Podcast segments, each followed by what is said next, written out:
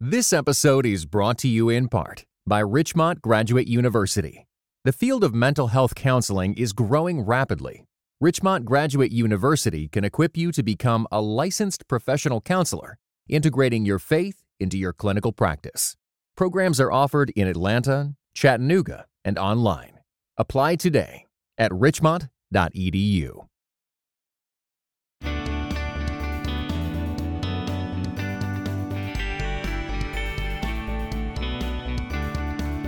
This is Matt Woodley, editor of PreachingToday.com on Monday Morning Preacher. Today's guest host is Kent Edwards. Kent, it's great to have you here today. Thank you. It's good to be here. Our sister brand to PreachingToday.com, Church Law and Tax, is conducting a national church compensation survey, and they could use your help. By participating, you'll be publishing fair standards for pastors and church workers, and that'll give churches the opportunity to set fair standards for pay and benefits. They'll even give you a sweet reward for filling out the survey. So check it out at cltsurvey.com/2017. Kent is the author of a book called Deep Preaching. He's also a contributor to preachingtoday.com. And Kent, why don't you tell us a little bit more about your love, passion, and experience in preaching? Well, it really has come out of a lifetime of pastoral ministry. So I've pastored um, churches across North America for the past 35 years, and during that time, just discovered it's not easy. I have gone to education to try and find answers, and that's led me to pursue various degrees and uh, to teach at Gordon Conwell Seminary as well as Talbot School of Theology, part of Biola University. But it's also led me to found an organization a couple of years ago called Crosstalk Global. God is growing his church all around the world. And did you know that 85% of all pastors in the world have no formal training? Seminaries, traditional organizations can't meet that need. So, what we're doing is we're working right now in eight different countries on four different continents, and we're taking gifted, godly people who God has placed strategically in his church to help it grow and give them the basic training they need in order to effectively fulfill the ministry God's given them. And that means preaching God's word, and that means reliance on the Holy Spirit. So, uh, Kent, we wanted to talk to you about a topic. I, I, don't know if you pitched this to us or we pitched it to you. I can't remember, but but you had uh, a lot of interest in this preaching and the power of the Holy Spirit. So we want to unpack that a bit. But I want to start with a story, a, a backwards story, a negative story. Um, can you think of a time when you've preached or maybe a season in your life when you preached where you're not really preaching in the power of the Holy Spirit? Yeah, well, as I said, it came out of uh, pastoral ministry. So um, when I was an associate pastor, you preach every six weeks, things were a lot easier. Suddenly, I'm preaching every week as a full time senior pastor. And and why am I hit and miss? What's missing? I, am doing my work in the commentaries. I'm studying. I'm doing everything my teachers told me. Why some weeks am I preaching and people are engaged and, uh, and, and by God's word, and other weeks they're bored? And that carried over into the classroom. I was listening to a student who was preaching a sermon. It was trite. It was irrelevant. It was terrible. And I gave him an A. I'd like to be in your class. Gave him an A because he'd done everything I'd asked him to do. Mm. He had fulfilled the requirements of the course. He just hadn't preached a good sermon. So what was missing? The problem was not him. The problem was me. I hadn't raised to the level of consciousness. Something that sometimes I was doing and other students did, but they weren't doing it deliberately. They weren't doing it consciously. What was that that I was missing? So what I did was look at the book of Acts. And what I found is that the apostles turned the world upside down with their preaching. Mm. And I'm going, why? More sermons than ever before, and we're boring people to death, and they're turning the world upside down. When's the last time the city council said, "Stop preaching! You're making, you're, you're being too disruptive"? And and then I looked and I saw that the, the people were amazed that unschooled ordinary men were preaching this powerfully. And then in Acts 6, I see the apostles said, No, we're not going to spend our time delivering bread to widows. We want to give ourselves full time to prayer and ministry of the word. And I'm going, What is that? Hmm. And I'm convinced that they knew that they were not smart enough to preach in their own wisdom, that they needed the help of the Holy Spirit. And they gave themselves full time to prayer and ministry of the word. And quite frankly, we don't do that. Hmm. So um, that's the difference. So what what is the difference? What how do we get there? What does it mean to preach in the power of the Holy Spirit? Well, of course, every born again preacher has access to the power of the Holy Spirit. Um, every room has a light switch, but do you turn it on? Hmm. Um, uh, just because it's there doesn't mean you're accessing it. So when I looked at the New Testament, I saw Jesus was frustrated with his disciples because, you know, if you read them, they're, they're pretty slow. They don't get it. And he's, Jesus says, Look, I got to leave you guys. I've had it. I'm going to leave you guys so that you can have the counselor, the Holy Spirit, and he will lead you into all truth. Well, the counselor isn't a therapist. The counselor he's talking about is a tutor, a tutor that will give them insight into the word that they could never have on their own. So, preaching with the Holy Spirit means allowing the Holy Spirit to illuminate the biblical text so that we see what the author intended to communicate. We need spiritual eyes to perceive spiritual truths so that we can communicate in a way that transforms lives. And only the Holy Spirit can give us that. Yeah, absolutely. So, walk us through what difference has this made in the way you do like your sermon prep and then your sermon delivery and then maybe even your post sermon analysis? Well, prayer and reliance on the Holy Spirit should be all through the whole process. So I don't want to, of course, eliminate sure. the Holy Spirit from any part of it. But the fact is, he gave us a book. So I got to read it, I got to understand it. He gave it in historical context. I need to know that.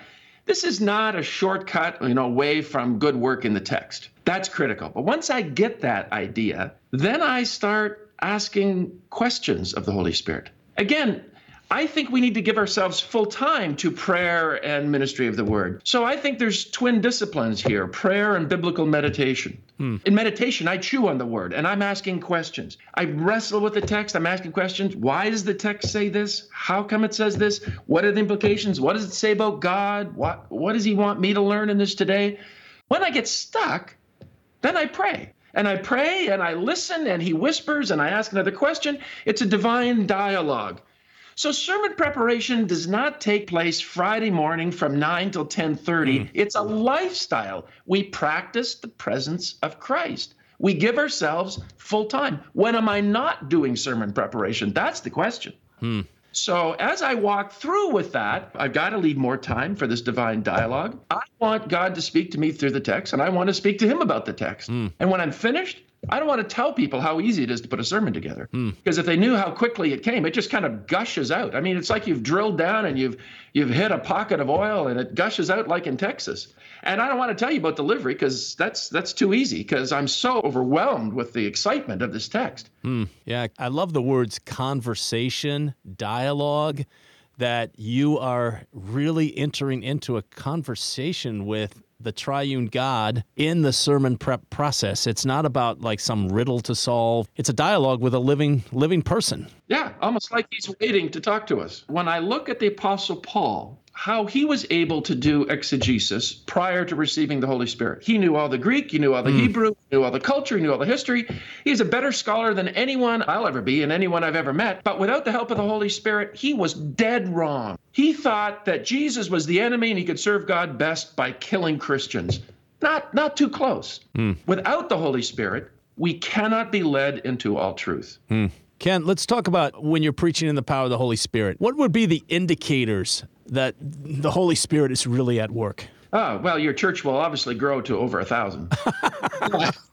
Excellent, and you promised that, or, or, your money back. Absolutely, the Holy Spirit. Yeah, it's it's uh, it's a marginal reading, as Walter Kaiser might have said. Okay.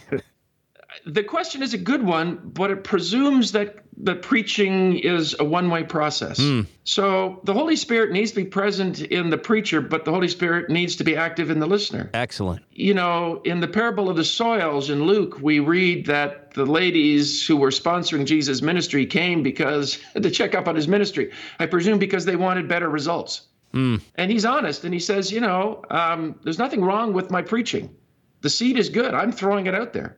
But three of every four people are not ready to hear it. And if they're not ready and the Spirit's not working, it doesn't work. But in those on the fourth, when the Spirit has prepared the heart and the person wants to receive it, there's a hundredfold return. Yeah. So that's what we'll see. We will see in people who are ready, who the Holy Spirit is working their life, we will see transformation that is deep, that is profound, that is immensely gratifying.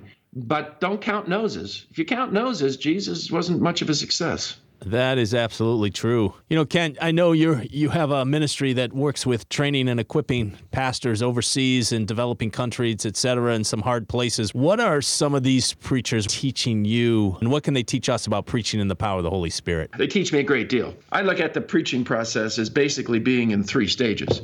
Uh, the first is in the text. We have to understand the, the, the biblical idea that God inspired. Secondly, I take that into what I call the closet and allow the Holy Spirit. That's where I have that engaging dialogue. And then we come to delivery.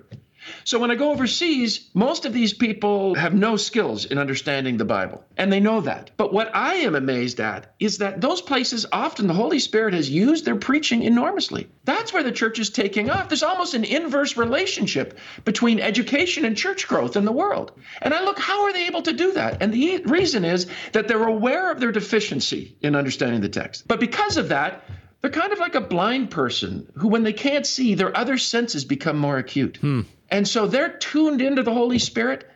Do you know I was in southern India once and the preachers there, I had a group of 300 preachers and we were dialoguing. And their first question to me was, How often do preachers in North America fast? Hmm. Well, I, I, I, didn't want to answer that question. That's just embarrassing. Yeah. They fasted every single week because they knew they could not combat Hinduism in their own strength. Hmm. They needed God or the church would never grow. Yeah. So while they're weak in exegesis and they need to improve, and they know that, they're strong in their relationship and reliance on the Holy Spirit, and they know their culture well. So when they communicate, they communicate in a way that resonates with their culture. So we can often be strong in exegesis, but weak in just utter dependence upon the Lord. Right, we sound just like the Pharisees. We know all the details, but we just don't have the Holy Spirit. And and if we don't, then uh, it's irrelevant. Knowledge and degrees alone are not enough. In fact, often I find they lead me away from the plain, obvious meaning of the text. They make Yeah. it more difficult. I've started a practice recently over the last couple years actually where I will just print out the text I'm preaching on without any verse div- divisions or any notes and just with wide margins and just I will sit with the text for as long as possible. And sometimes I've found I don't even really need to go to the commentary. Honestly, we're sold a bill of goods. If we get the latest book, if we take another course, if we can unlock the next level in our software, that we are that's the secret to effective ministry and i'm telling you that god intends his book to be read and understood by ordinary people all around the world That's awesome. The one exception to that would be a subscription to preachingtoday.com. well that, that goes without saying Thanks, Ken. so, um, do you have any final words of wisdom for preachers around the world about preaching in the power of the Holy Spirit? we need to repent of our intellectual arrogance. Paul says that knowledge puffs up and um, and i think a lot of us are are preaching with puffed heads. Uh, we are not smarter than the apostles. They could not do their ministry without direct reliance on the holy spirit. They had to give themselves full time to prayer and ministry of the word and so do we That is really powerful. Ken, thanks for being with us today on Monday Morning Preacher. Uh, God bless your work and ministry. thanks so much matt it's been a pleasure